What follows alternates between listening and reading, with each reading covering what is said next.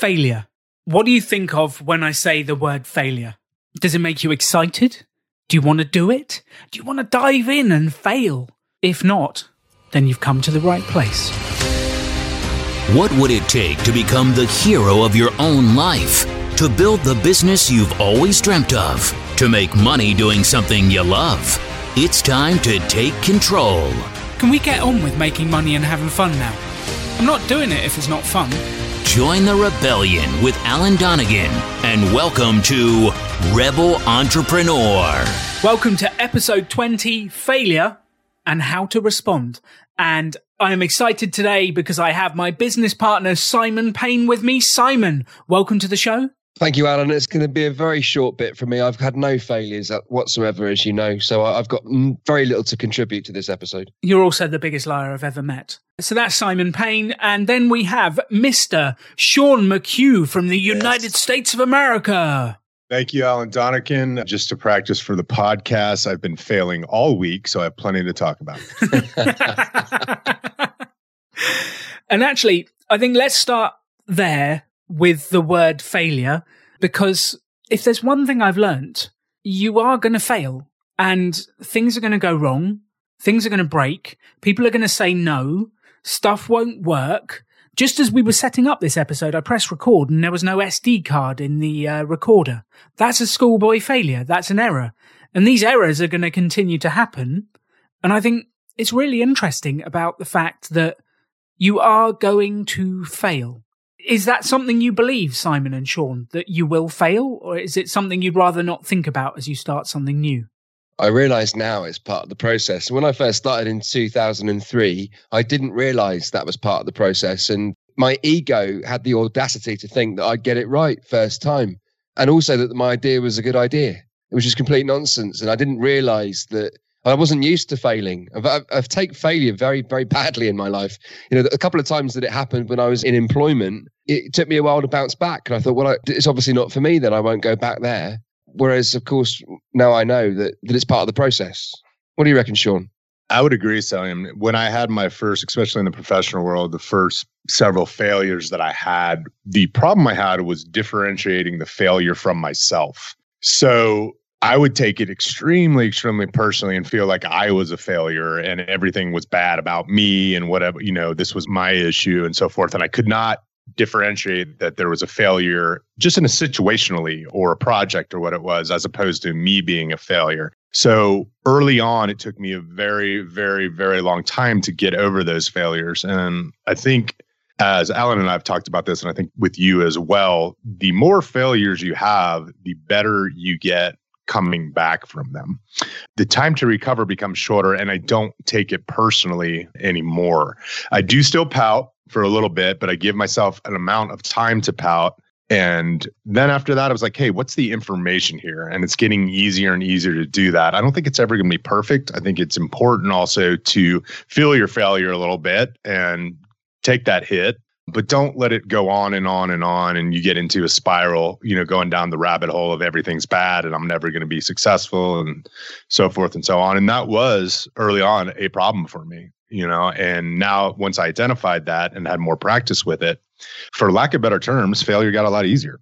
I think there's something really key in what you said there about identity versus an occasion that it happens. And actually, I've had that exact thing with failure where I've gone, I am a failure rather than this project failed or this instance failed. And I've actually struggled with it in sales as well, where if someone rejects my project, I take it as they're rejecting me personally, not the offer that I put in front of them. I think that's a key distinction to dealing with this stuff is you can still be a good person. You can still be a strong, confident person, but you can make mistakes every now and again. And that does not change your identity. I guess like the thought you just triggered in my mind, Alan, was disassociating emotion from what's happening. And if I look back at some of those moments of failure, of course, they're uncomfortable at the time.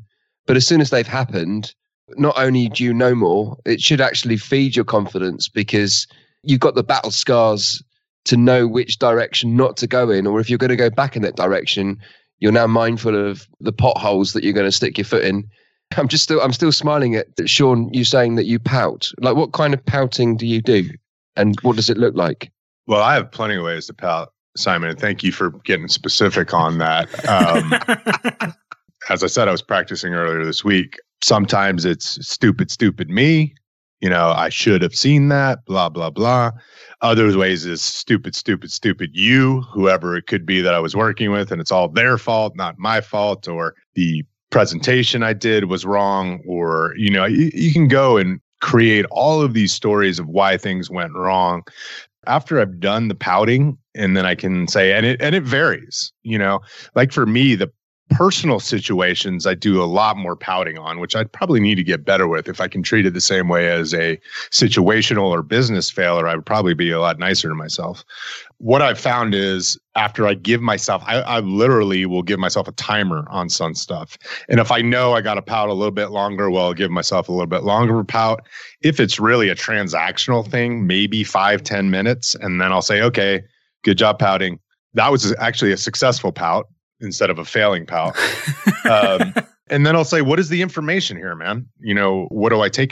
Do is this something that I need to continue following, or is it, hey, I just got to change directions on it? I remember actually when I first met Pop Up Business School. Um, this was, I guess, over two years ago now, and it was uh, Alan was presenting the course, and it was in Longmont, Colorado. And so I was like, well, I'm just going to do what I'm told over the course and use it for a business that I've been thinking about. So I did everything I was told. I really put some time into building, you know, a website and getting it up and running. And I had I had some inklings that it wasn't going to work, but I did a really nice website. I got plenty of compliments on it. And the way I wanted to go with it, I sent it out to people that I knew might be interested in the business idea. And all I got back was, hey, that's a great idea, which told me this that nobody wanted to do the idea. So there was a failure there. I got great compliments, but no action. It stung a little bit at first, but I knew there was, you know, I knew there was a possibility of it not working. So I did get feedback for a different version of the idea that people wanted to do, but that was not what I wanted to do. And as Alan said, I don't want to do it if I'm not having fun. And that version of people are doing it was not fun to me. So it was very easy for me to then shelf that and say, hey, I might come back to this, but that's not the way I want to go about this now. And it didn't hurt as much. And I was very quick to move through that and say, okay, I'm shelving that idea. I'm not going to do it right now instead of pushing it down people's throat and trying and trying and trying and so forth. When the information I got back was very clear. So I could either fought that either try to change it or go with other people said they wanted me to go this way but i wasn't interested in that. So sometimes that failure you take the information as hey i don't want to do it that way or okay i will do it that way. But it was the situation of being able to how i take the information and then putting in a successful pout and then moving forward. I love that because you actually have a choice over how long you want to let this thing affect you. And back in the early days, a bad thing would happen and I'd sit on the couch watching movies for a week and the failure would take me a week to recover from. But you've set a timer and you've gone, I'm going to allow myself 10 minutes to feel sorry for myself and then I'm going to go on with it. And that's been one of the biggest differences I've had over the years is the length of time it takes me to bounce back has reduced. And I think as an entrepreneur, you have to expect failure and you have to bounce back quickly. And actually, all you're given is the opportunity to have another go. And if you do that, it's incredible what happens. Simon, how long do you allow yourself to pout, stroke, deal with the failure? I like a good pout, Alan, as you know. Uh, stroke means guess... slash in American. I feel like we need a translation here. Stroke oh, means right. slash. Do you know that like sideways thing? Uh, okay, yes. Yes. That's important. Thank you for pointing that out because a stroke for me means something. Well, there's a couple It means a heart attack, yes, and something yes, else. Yeah, and exactly, uh, yeah. yeah, slash means something else in English. So there we go. We got the translation out of the way. Back to normal life. Simon, how do you deal with failures like that? I failed slow and expensively the first time I failed with an entrepreneurial uh, sense. And took me three years and about 22 grand. I call that Oof. failing slow and failing expensively. I much prefer failing fast and failing cheap now. My bounce back ability in those days, yeah, three years was the first time, and then maybe about two years for the second one, and three months for the third. now it's usually, I mean, sometimes just shit happens, doesn't it? Yesterday, some stuff happened. I had a brilliant four fifths of the day. And the last fifth of the day, I'm thinking to myself, like, I've got no control over this. Why has this happened? I'm out of energy. I'm done. And then there's this brilliant thing that happened yesterday, which is called bedtime. And then I woke up the next day. And I think as I've got older, I think one of the key reasons why I bounce back so fast is that I've forgotten about 80% of what happened yesterday. Whereas when I was younger, I seemed to sort of sit and dwell and remember all of the things that went wrong, play back all of the conversations that I had, you know, just sort of navel gaze for too long. But now I think my bounce back ability is minutes now. And if for whatever reason it's a bit longer, I can wake up the next day and go, oh, fantastic. I'm so glad yesterday is now finished because it was a bit crap, wasn't it? Now it's a completely new day. And I'm just hitting every single day with a, a renewed level of energy and enthusiasm. And bounce back ability is is all about kind of knowing that it's just part of the process and that's all right. Look at the speed that I'm learning because we all know that's that old adage, don't we? Of you know, you learn much more from our failures than we do from our successes. And somebody said that once, I can't remember who, but it is really true. It doesn't necessarily help at the time, but what we can do is just reframe it in our heads and, you know, start again the next day, start afresh. I like that, man. Like I've never thought of the key to bouncing back from failure is losing your memory, old age, old age and senility. So that's my strategy. Yeah, that's impressive, Simon. You are old. yeah. Thank you. Uh, well, I think there is a bit here about that particular piece, which is it's not dwelling on the bad conversations or the incident that happened. And I had the same problem Simon did. We've both had the same problem that we've overcome with age, which is you would take the issue and you would replay that memory in your head for a week afterwards, way past the point that you were getting any learning from it, actually to the point where you were just torturing yourself. And I think that's what so many people do with failure is they take the failure cassette and keep replaying it. Yeah, and I've just aged myself with the cassette reference for the young people. It's an MP3 you store on your phone and replay. They keep replaying that failure track. And that's what I used to do. I know you did a similar thing, didn't you, Simon? I can remember a presentation that I did. I got hired by this organization and then they they knew that I did a bit of speaking, so they hired me for a, a sort of a keynote presentation for the internal staff conference. And there's about 300 people in the room, and I caught sight of the CEO of the organization and I caught sight of her at the corner of my eye. I could tell she was hating it. Well, actually, I interpreted her facial expressions that she was hating it. I just cut it off halfway through. I thought, I don't think I'm in the right place here. I'm going to resign this afternoon. And I went, so anyway, everybody, that's the end of the presentation. And then I walked off stage.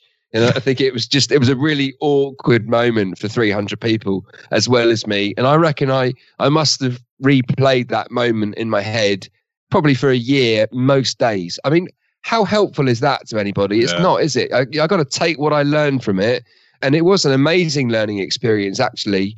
But at the time, super painful, but a massive rocket boost into, you know, my ability to stand up in front of an audience and present came from that moment. So I think, you know, for all of the pain that you go through in the moment, you just don't need to relive it again. You take what you've learned and move on with it. And yeah, I'm definitely much better at uh, taking the emotion out of it, spotting what I need to learn from it, and going, well, there's no point me going over that again. I've learned what I need to know. Let's just move on to the next thing. I did that presentation the next year at the annual conference, Simon. Oh, yes, you did. Yes. That was yes, equally as painful. That you moment is well. etched into my mind, absolutely etched into my mind as well. That was one septic organization. Well, the organization wasn't, it was the head that was. But let's move on. I think here, Simon, Sean, do you have any tools that you could give the audience that they could use to stop them replaying those old failure memories so that they can move on quicker? What would you suggest, recommend? I have two things, Alan, that I try to do now. I think a lot of the failure rumination, as you were saying, or playing it over and over again on an MP3 or a cassette tape for the old folks. And I actually want to make a point of clarification on that. I don't think it's based on age, I think it's based on experience. So if you get out there and you hustle and, you know, really chase some failures early on, the experience. So even if I'm starting at 18 years old and I have 10 years of great failures, well, then my ability to come back is very quick. So you don't have to be far down the, the timeline to be able to deal with this. So young folks don't feel it's like I got to wait to get older to feel okay about this. It's just a matter of repetitions of getting in there and getting some failures under your belt. The two ways that I go about this is when you're going down that rabbit hole in your head, you can create all kinds of crazy stories that can branch out in so many different ways. So the idea of getting it out of your head. So it's going to work differently for different people, but I will write it down.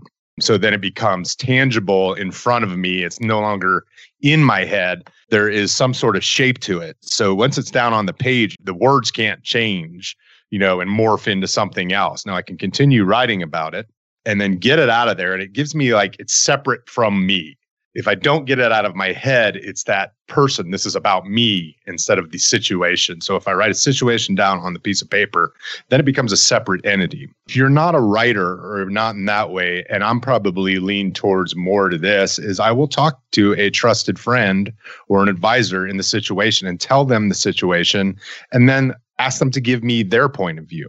I'm at a point where I like direct communication, kid gloves. If they have some criticism of me, I'll ask them to give that and know that they want my best interests and then maybe ask for points of clarification or how would they do this differently? Or even more is like, how do I move on here? What would you suggest? So those two things I would say are the best things that work for me. Writing it down, getting it out of your head, and then getting it out of a head, having dialogue with somebody that you know respects you and wants the best for you and will give it to you straight. I absolutely agree with the writing it down and getting out of your head. If I'm lying in there in bed and it's just repeating, I have to get up and find a piece of paper, find my laptop, and I just get it all out of my head. Only then can I fall asleep comfortably and safely, and it's just all out. And I think separation, I actually have a folder on my computer called Other Shit. That's where I put all that stuff. Mm-hmm. And it's away, it's gone. I just get it out. I think that's a genius one, Sean. There's one more I just thought of that I've been experimenting with a little bit is actually doing a digital recording and I will tell the story that's going on in my head to that. I will put it down and then I'll come back to it, you know, an hour the next day or not. And usually I'll listen to it. And if I didn't know that voice, I was like, I would say to myself, who is this crazy person? You know, so like when I hear it playing back, I'm like, none of that makes sense. What am I talking about?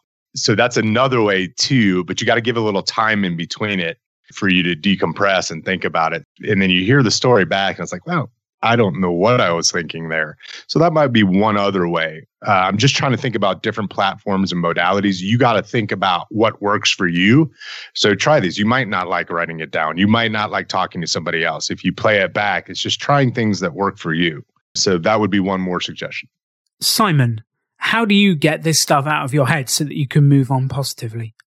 I discovered the power of writing down all of the junk in my head quite recently, probably within the last seven or eight months. That has been absolutely game changing for me personally. You know, just to actually write for writing's sake, you know, without judgment, you don't need to send it to anybody, just write it down. All of the thoughts that go through your head of, you know, feeling angry, cross, frustrated, irritated, all of those the sort of dark side of our brains and just I almost like a rant just rant out with lots of colorful language in it. Got it out of my system. And they say just recently i've seen the benefit of that. Has given me so much more clarity and removed all the junk. And i just realized i was just waking up the next day and thinking the same thoughts over and again. And again that's no use to anybody. So that i agree with sean on that one. That's and both of you guys really powerful stuff I think self care is an important one. I used to sit in the failure for too long. And, uh, you know, Jillian on the uh, Everyday Courage podcast will talk to this. I remember her saying to me, you know, sometimes you've got to get out of the pool. It's okay to jump in the deep water and thrash around for a bit, but just get out of the pool, put a towel on, have a warm cup of tea, you know, and just rest. And I think, you know, having a good night's sleep, eating good food, drinking lots of water, breathing deeply. And, you know, the coach that I used to work with used to say, like, just breathe, just breathe your way through it. And when you get anxious about something, it's because your breathing's gone shallow. So I think all of that stuff helps.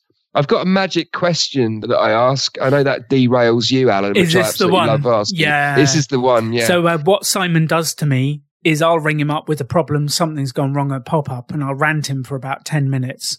He'll listen to me. He's very patient, is our Simon. I, he listens to me, and then he smacks me in the face with the question that stops me every single time.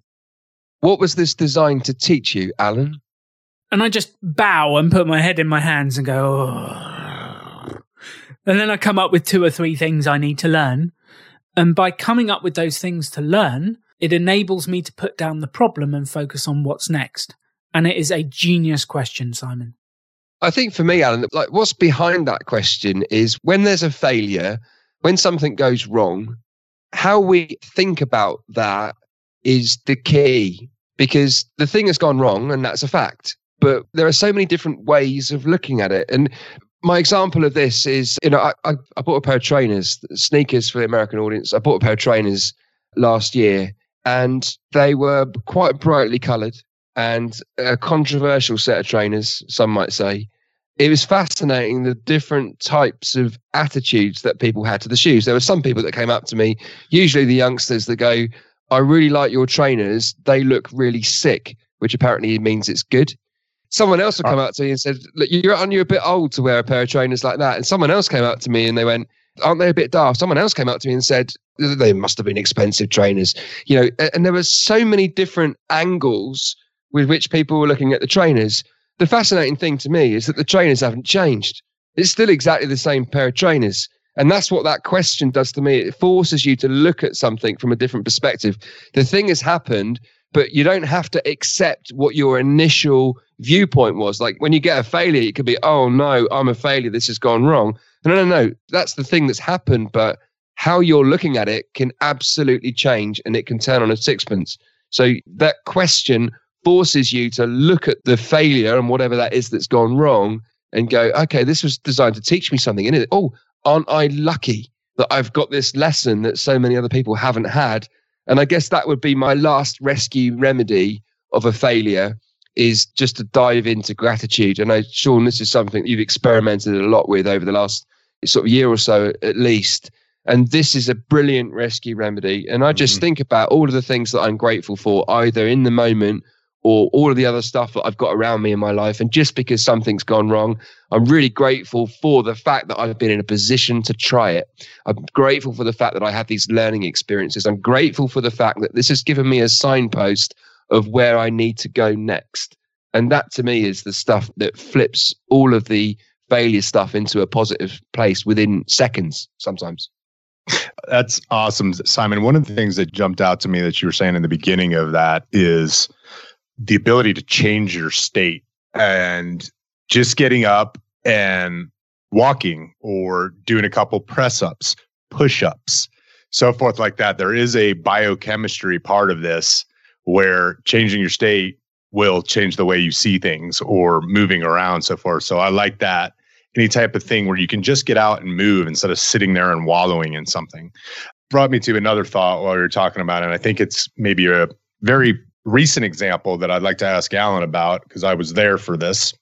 So I'm going to, for the audience, I'm going to turn on my camera here so I can see Alan. I'm going to show him something that I wrote down in my notebook. This was last fall, Alan. I think you know what I'm talking about. Yes. I love the fact you've saved this for me.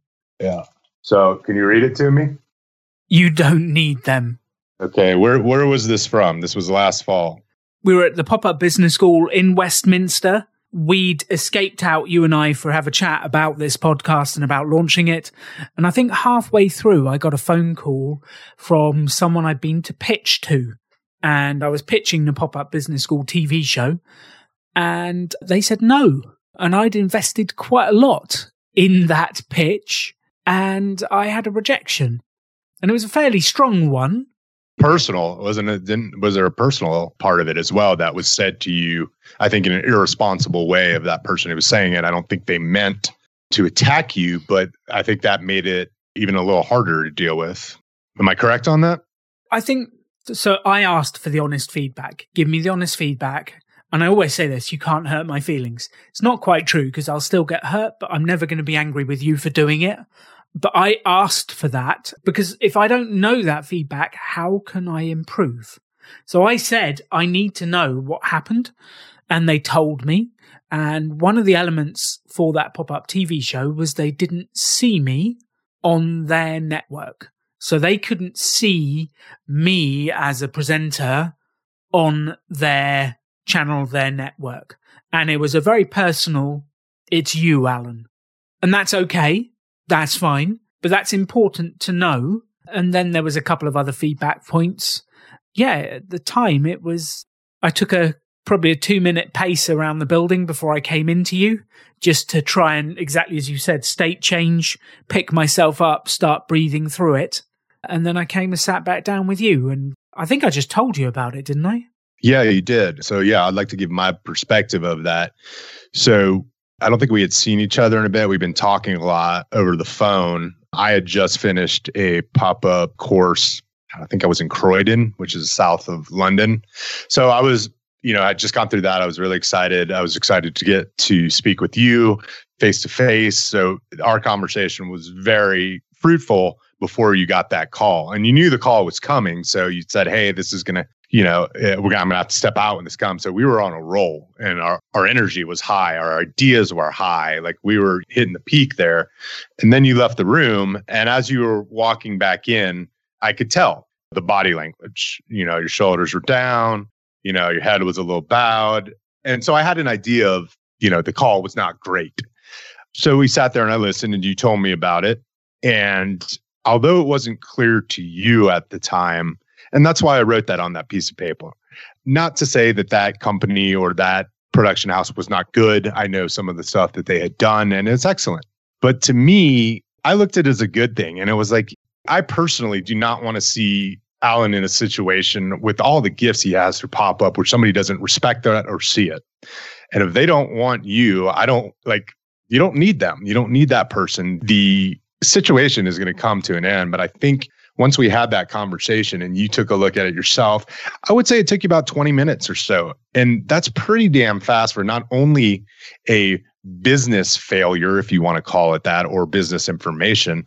But when the people put something in there personally, it was like, we don't see you, the person, on there. So being able to rebound back from that within 20 minutes, and I'm really glad I was there to go through that with you I think it was important because I believe in the project that you're doing and I know it's going to come through. That just wasn't the avenue. And it was somebody's opinion and point of view and trying to make you fit in a box. And I think you came back pretty quick. And once you realized that, we were able to get back to the meeting. And that was impressive, man. I would definitely like to build on what you're saying, Sean, because one of the things I've realized over the years, this is not about this instance, this is about generically about instances, is that if I get rejected and someone says no to me, and I've gone and played full out and been myself, that is a good rejection. Because if they say yes, but they don't like who I am, that's going to be a painful business deal to work through. And you don't want to work with people that you have to change yourself to be around. That's not going to be the ideal thing. So actually, the older I've got, the more certain I have been in presenting myself, my beliefs, my principles strongly. And if they reject that, great, because it saves me a lot of pain later on. And I think that's a really key point is to go that. If you, if you are full of happiness and energy and laughter and the company you're pitching to says, we don't like that particular bit. We need someone who's serious and straight. Is that going to be a good fit? And I think it's really important to be strongly who you are because it will actually scare off people you don't want to work with. Yeah, I think they saved you a lot of pain. You know, like it's trying to fit that round peg in a square hole. And it was like, this is not the right fit, man. If your skills and abilities, which are proven, by the way, over a decade, are not appreciated, it's not the right match. And to me, that was a gift. Like I was trying to conceal it a little bit because I know you're going through it, but I was excited. I don't know if you remember that at all, but I was like, I do remember that. So like, right. why are yeah. you excited? Give me a moment to get over it. Stop yeah, smiling. You yeah, you were a little pissed at me at first, which I understand. But I was like, hey, man, I know this is hitting him hard, but I was like, I already see the other side. Hey, Alan's a fun guy. These aren't fun people. well, and we bounced on. back. We bounced back, and then we focused on building the podcast. And I think there's always the bounce back, turn it off, get rid of it, and then focus on the next bit. And I got what I could learn. I've learned, and we're working on the next version. And that's always the key. Always the key. Here's the proof, guys. Alan just said it. We're back working on the podcast. And guess what we're doing right now? A podcast. So that failure informed the success that you're hearing right now. Plus, I'm so excited about the TV thing. The production company we work with have been phenomenal. And yeah, there's so much I need to tell everyone. There's so much. Anyway, we'll save that for another time, but there was definitely something exciting coming your way. Simon, this bouncing back, getting over it, getting on with it, getting on to the next step. Something you said that I want to bring us back to, because I know you and Sean and I are very passionate about this. You said at the very start of your piece, your first business failure was failing slow and expensively, and some of the most recent ones have been failing quickly and cheaply. Tell us more about the difference between those two, how it ties into traditional enterprise and traditional business support and ways of starting a business versus what we teach. How do those differ? Yeah, I mean, oh, there's so much in that, Alan. I'm literally I'm rolling up my metaphorical sleeves to dive into this. I think the first thing that popped through my head, just linking from what Sean was saying a second ago, it's almost like the mindset we should be having is, oh, you failed. Oh, that's fantastic. Brilliant. We should be celebrating the fact that we've put in some effort because there are so many. I mean, how many people are at home right now holding on to a cool business idea or a dream of running their own business and they don't take any action? And we shouldn't be quite so tied to the end result. I think we should be, you know, aiming for the best result that we can, but really kind of, you know, diving in, measuring, celebrating the effort that goes in to get us to that point. So I think there's something about that, you know, not being so tied to the outcome because that's where the ego is, right? And if I go back to a couple of my biggest failures of my late teens and early 20s that were very formative moments, I guess I, I just look at those as a they were just a signpost, really. It was a test. When something fails, it's a test, just a test to see how much you really want to do it. And I think the challenge of the traditional way of business and how starting a business is taught is that it forces you to think about what the end goal is, write it down on paper, and then go and borrow some money in order to make it happen. Like to me, this is absolute nonsense. And I think in the early days, you sort of go, well, I've got some really good ideas. Here's a business plan template. It's important to think about what we're going to do and and take an informed guess. But why the hell would you go and borrow money to do it? Because it's just a guess. It's a complete guess of where it's headed. So what I love about the pop-up stuff is and this is a revelation. I think, you know, we've spoken about this a few times just by starting with an experiment and just by saying, look, it's just an experiment. So I'm going to get some results. And when you do experiments, you get results. They're neither good nor bad. It just gives you some information about which direction to go in next. Did I enjoy doing it? And I think, you know, in the early days of taking, you know, weeks to send three emails and then getting depressed when you don't get any answers. And then meanwhile, I'm burning a hole through my cash runway faster than you can shake a stick at versus now we come up with an idea you launch a, a one page website you get a whole bunch of people to look at it. I mean i did an experiment last night which is you know how much i love coffee alan? Yes. I thought i'd do a little experiment last night. I thought I'd, i'll help my friend jamal launch his coffee business. My best guess of what kind of facebook post might engage people i don't want to launch a coffee business. What would i do? Go and write a business plan and borrow money? No of course i wouldn't do that I'm going to help someone else. I did a little Facebook experiment, 75 comments in two hours. Like I could launch that business for this guy just like that. And I think that's the difference of failing fast, failing cheap, just putting something out there, taking some action and assessing the results. That's what goes through my head. So this actually leads completely into episode two, five ways to build a business without debt and episode seven, which is the mini experiment. And what we've been doing at Pop Up for a long time is helping people try business ideas by reducing the risk. Because if you remove the risk of loss, it's far easier to start the idea. And I know, Sean, when you run these courses, you focus very much on reducing the loss and risk free experimentation. Yeah, I think the word you hit on there, Alan, is loss. And I think people very closely correlate failure with loss. But the magic here with the way starting business the pop up way is there is no chance of loss if you do not borrow money and if you start your business for free. The only thing you're going to get back or lose is maybe a little bit of time, but you're actually not even losing that time. You're getting information.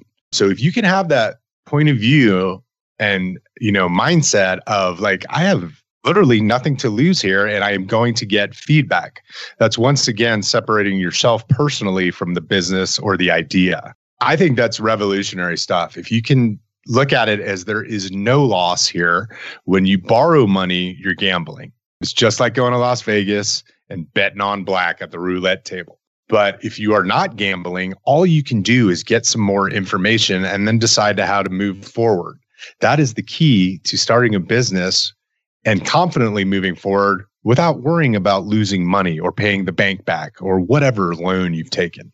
Which one of my favorite expressions, which actually comes from NLP, is there is no failure, there is only feedback. And if something goes wrong, you've got some negative feedback, but it just tells you how to change. And what I've learned over the years is the more feedback I get, the quicker I get that feedback, the quicker I can get onto the thing that works. So let's try a load of stuff and see what happens. And I think that's about seeing failure as a stepping stone to success, not the opposite. Or as Sean would say, part of the process. Process, Alan. Process. Process. Yeah. I think that's another, just to reframe it again, is you can either take your pain in installment payments, like a mortgage or a loan for a very long time, or you can just take it in one hit as information and then choose how you use that information. And then it's done. So, Simon, what has been one of your biggest failures and what did you learn from it? I'm just getting out my list of failures from the cupboard, and I've got a small rainforest worth of stuff here. So let's plant the trees to replace the forest that was used to print this stuff. I have a list of your failures as well. If we thank you, that's that really after. helpful. that's really helpful, Sean. Appreciate that. What are you laughing about, Alan? I got plenty for you too. You've seen most of them. Yeah. See, most people collect, you know, like bits of information of dirt to kind of use in the future, but not you, Sean. You collect our failures. I mm-hmm. love that. Yeah, I'm um, proud of you. I think uh, actually there was a there was a forerunner to pop up business school. I did an experiment with a social housing organization in the UK before pop up began, and I convinced them to pay for a project which was to find people in a particular community in the south of the UK. And you find people that wanted to start a business and help them in a different way. And this was before Alan and I had created Pop Up. I was missing a couple of ingredients not least the stuff that Alan brought to the table. But that project w- was a kind of continuation of some work that I'd already been doing. I just found a different way of paying for it. And it's it's fascinating to me because if I'd have taken that failure as a thing that didn't work and then kind of gone and pouted about it, to use your word, Sean, and struggled with bounce back ability. I mean, it was painful because the thing crashed. You know, I got someone to work with me on it. They didn't do the stuff that they said they were going to do. I was already doing a hundred other things at once. I hadn't focused on this thing and it really needed my energy and attention because it was a brand new thing. And I'd made the sale, hired someone else to deliver it, and then went off into the sunset and went and did the stuff that I was more excited about at the time. And then that project failed. So we got a tricky relationship with the client now. And I've now got to figure out how I can demonstrate that there's been a value add here. Otherwise, they're not going to pay for it. And it was a really painful sort of process to go through but you know, just playing this stuff through. When Alan and I sat down and started to create Pop Up Business School, if I'd have approached those conversations with the mindset of I have failed with this project, therefore I won't do it again, pop up would never have happened. And actually, it was the experience of that that I was able to feed into this stuff to go, let's not do it like that because it doesn't work. Let's get everybody in the room. Let's immerse them in this stuff. And, you know, some of those experiences meant that I could bring a perspective to our conversations, which became the basis for teaching business differently. And that's where some of the magic happened is that I've got look, don't do that. That didn't work. Let's not do that again. But I wasn't so tied to it. I wasn't reliving those experiences because it was a similar organization that, that funded the very first pop-up business school that we ran. So I guess that was a, it was a painful failure, but it actually led to something in my mind, you know, from my side of this stuff, it led to the first generation of pop-up. which actually reminds me of a story that came. I have no idea where this came from, but it was actually about IBM. And there was a particular salesman who did a deal. It all went wrong and he lost over a million dollars for the company. And he went in to see the director he worked for to hand in his resignation. And he said, look, I'm really sorry. I've messed up. Here's my resignation. And the director looked at him and said, you think I'm going to let you quit when I've just invested a million dollars in your education? And I think that's a really interesting way to look at it is that investment in learning what doesn't work allows you to be stronger the next time you do it. And Simon's absolutely right. That investment that organization made in your project informed a lot of what we did with the next one with the first pop up business school. And actually, every time we run a pop up business school, we learn a little bit of what does and doesn't work and improve it every time. And those failures are important learning experiences. Alan, I got one where it's a little bit of a juxtaposition on it. So I had a film production company for a little bit under a decade where I worked on music videos, commercials, and feature films, as well as short films. And I got to a place with that. It was coming on 10 years. And from the outside looking in, it was hugely successful. The money was right. My top four clients were Fox Feature Films, the United States Army, the NBA, and Major League Baseball that wow. I've recently done jobs for. Yeah. And they worked very well with me. It was very well paid. It was prestigious, whatever you want to say, like that. But I was getting to a place personally where I did not like doing the work anymore. And it was really, really wearing on me. So I made the decision to shut the business down when it was a success. If you're looking outside in, people look at it, oh, it's making good money. You're working with great people and so forth. And the, the mistake I made or the learning from this looking back was my personal worth and my pride and stuff were all tied to this business idea and to this business that I was running. So once I shut it down, I had kind of a crisis of identity where I had built this business, you know, that was doing very well. And I was a filmmaker.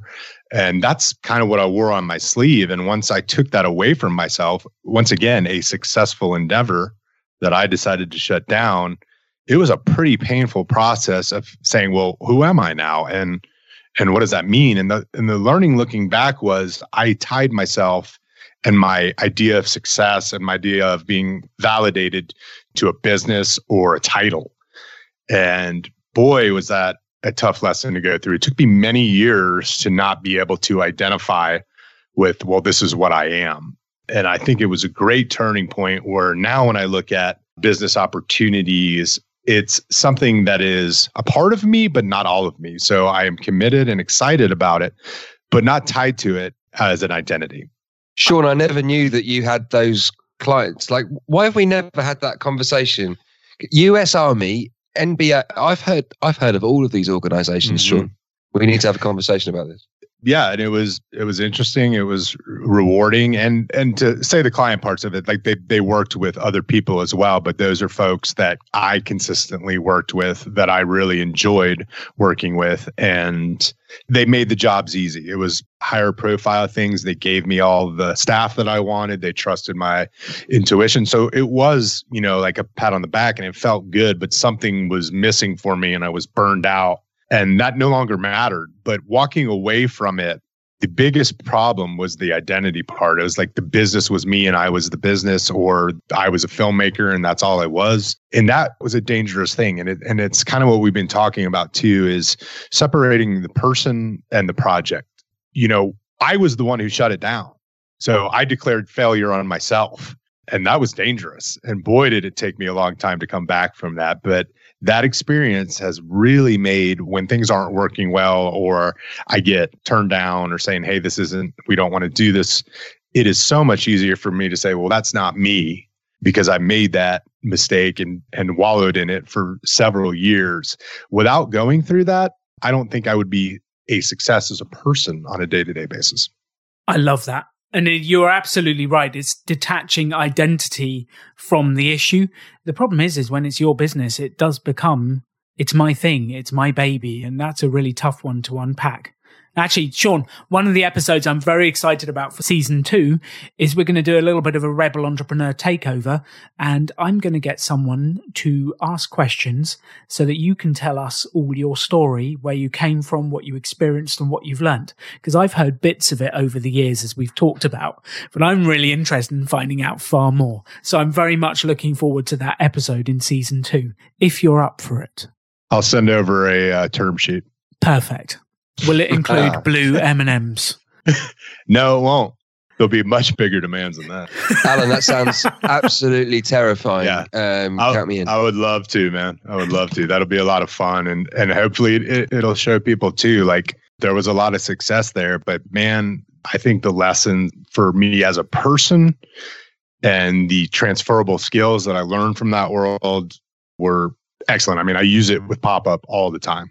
And I think this is one of the interesting bits here is we had a client recently, Tom Arkle. Hello, Tom, if you're listening. He hires us to run pop up business schools. He works with us. And he said one of the bits that made what we do different from other business courses is we not only talk about our successes, but we also teach from failure. Here's the failure. Here's what we've learnt and then how we become successful. Whereas so many of the different educational courses out there are all based on success, there's no learning grounded in failure. And I think that's one of the differences that makes what we do really powerful is that it is rooted in failure. We're proud to talk about where we went wrong, where we messed up, where it didn't work, and what we've learnt and what we've grown. Because it is perfectly okay to fail if you learn and grow from it. If you fail the same way continually, time and time and time again, well, then that's not very clever. You like that's not acceptable. If you fail a couple of times and then you learn from it and try something new, we will cheer you all the way because we have failed. We want you to fail. And that failure is what's going to help you on your journey to being the successful entrepreneur you want. Simon, Sean, this hour has gone very quickly. Closing thoughts for the audience. I would love to know what you think. How should people look at failure and what should they take away from this podcast episode? Well, the thing that goes through my head is I, I mean, if I had a pound for every time I said this, I'd have at least 75 pounds this week alone. And that's the, if you want to change the way you make money, you have to change the way you think. And I've learned this personally. I would say I'm not a natural entrepreneur. I'm not the kid that was like you, Alan, you know, selling sweets to your friends at the age of 11 or whatever it was and selling them to your teachers until one of the teachers complained. Then you had to shut down that business and then you flipped onto clothing. You know, I never did that. I didn't really discover, I mean, I've always been creative, but I didn't link being creative and entrepreneurship until I hit sort of 30. And you know, I had a corporate mindset. My first career, I spent 10 years as a cop and it took me a long time, a little bit like similar to Sean. I think we were the same age when you pivoted from the production company, Sean. I had completely attached my identity to being a police officer. And it took me a few years to start thinking differently. And the cops, they got ever so grumpy if you make mistakes. And you have to stand up in front of the judge and the judge really don't like it. They really don't like it when cops make mistakes. So I kind of had 10 years of conditioning that you don't get things wrong, actually, because you, you're playing with people's lives. And, you know, just to sort of think differently about what it means to start a business, what it means to fail, that's definitely been game changing for me. And the pop up business school is built on like you say, Alan, not just the successes, but a lot of the failures as well. And you don't need to make the same mistakes that we made, that Sean made you can make new ones. And then you can come on the podcast and share those failures with us so that we can learn from you as well. And I think one of my biggest errors over the years since that first experience in 2003 was thinking that entrepreneurship was a solo sport. And actually, we all need to have each other's backs here and we all need to help each other get the flag on top of the hill. And I think, you know, if I was to give one piece of advice it would be linked to all of these messages that we've been sharing throughout this podcast episode and throughout the whole series is that it's never been more possible to start a business doing something that you enjoy doing and take these lessons and think of them as results of your experiment rather whether it works or, or doesn't work. I love that, Simon. I absolutely love that. Results of the experiment. Run the mini experiment from episode seven. Do it, learn from it, and then grow a business. Sean, is there anything left to say? Yeah, I, I was, it just kind of came to me thinking about you two guys and the stories I've been hearing from you and all the time that we've spent together. And I'm kind of trying to flip this a little bit. And what I would say is surround yourself with consistent people, consistent failures like I'm going to continue to fail, right? And I'm going to learn from it. And I'm going to surround myself with Simon and Alan who are going to continue to fail. And so we will cheer you to fail. We yeah, will support your, you. Set yourself up with an environment of people who keep failing. If you fail once and quit, well, then you know what the outcome is. There is no difference. But when you're around people who are failing and moving forward, you're around the right people. So surround yourself with consistent failures. I love that. what a great message, Sean. What a great message. Yeah, they got to be consistent. They've got to be consistent and they've got to celebrate it failing. and learn from yep. it and grow from it. I love that. Failure is a stepping stone. And what we promote at the pop up business school is if you're going to fail, fail fast and fail cheap. Do it without debt. Get it done. Learn from it. Run the mini experiment. Be bold and have a go. And if it doesn't go well, get up, dust yourself off, and have another go. It's up to you to make this stuff happen. And that's what you've got to do when you get out there. Sean, thank you so much for being on the podcast today and bringing us your ideas and energy and translating some of the words for us. You're welcome. I look forward to failing with you in the future. Oh, yes. And Simon, thank you for being a big pain in my side. you filtered that. That was not what you would normally say. what would I normally say? you normally Let's say, not say that on the podcast. Pain in my ass, but you, you edited it yeah. out. Uh, you got delusions of grandeur now. You've got yourself a podcast. You're starting to clean up your act. I don't like it, Alan. Yeah, well, can you give us some? Do it in a UK way, man. Some British terms. Pain in the ass is kind of American. I know, but it's just a play on his surname. He is yeah, Private Paine, Sergeant Paine, Mr. Paine. He's a pain in my neck, a pain in the side. He's generally just a pain, but I love him because that pain has driven me on to do more. That was episode 20, which is all about failure and how to respond. Episode 21 is when to quit. And you've got Simon and I talking about, you've run the mini experiment, you've done the test, you've failed a few times, but should you go again? Is quitting a bad thing? Is it a good thing? That's episode 21, which is the next one up. Episode 22 coming afterwards is the entrepreneur's guide to investing. And we've got JL Collins talking about the simple path to wealth, which I'm very excited about. And if you want to see a full list of the episodes, go to choosefi.com forward slash rebel and you can see all the episodes and leave us a voicemail if you want to. If you want to share one of your failures, one of your learnings, you've got a question for Sean, Simon, Casey, myself, anyone on the Rebel team, then please leave us a voicemail and ask us the questions. Thank you for tuning in. Get out there, go and do some failing, surround yourself with failures, as Sean said, and have some fun.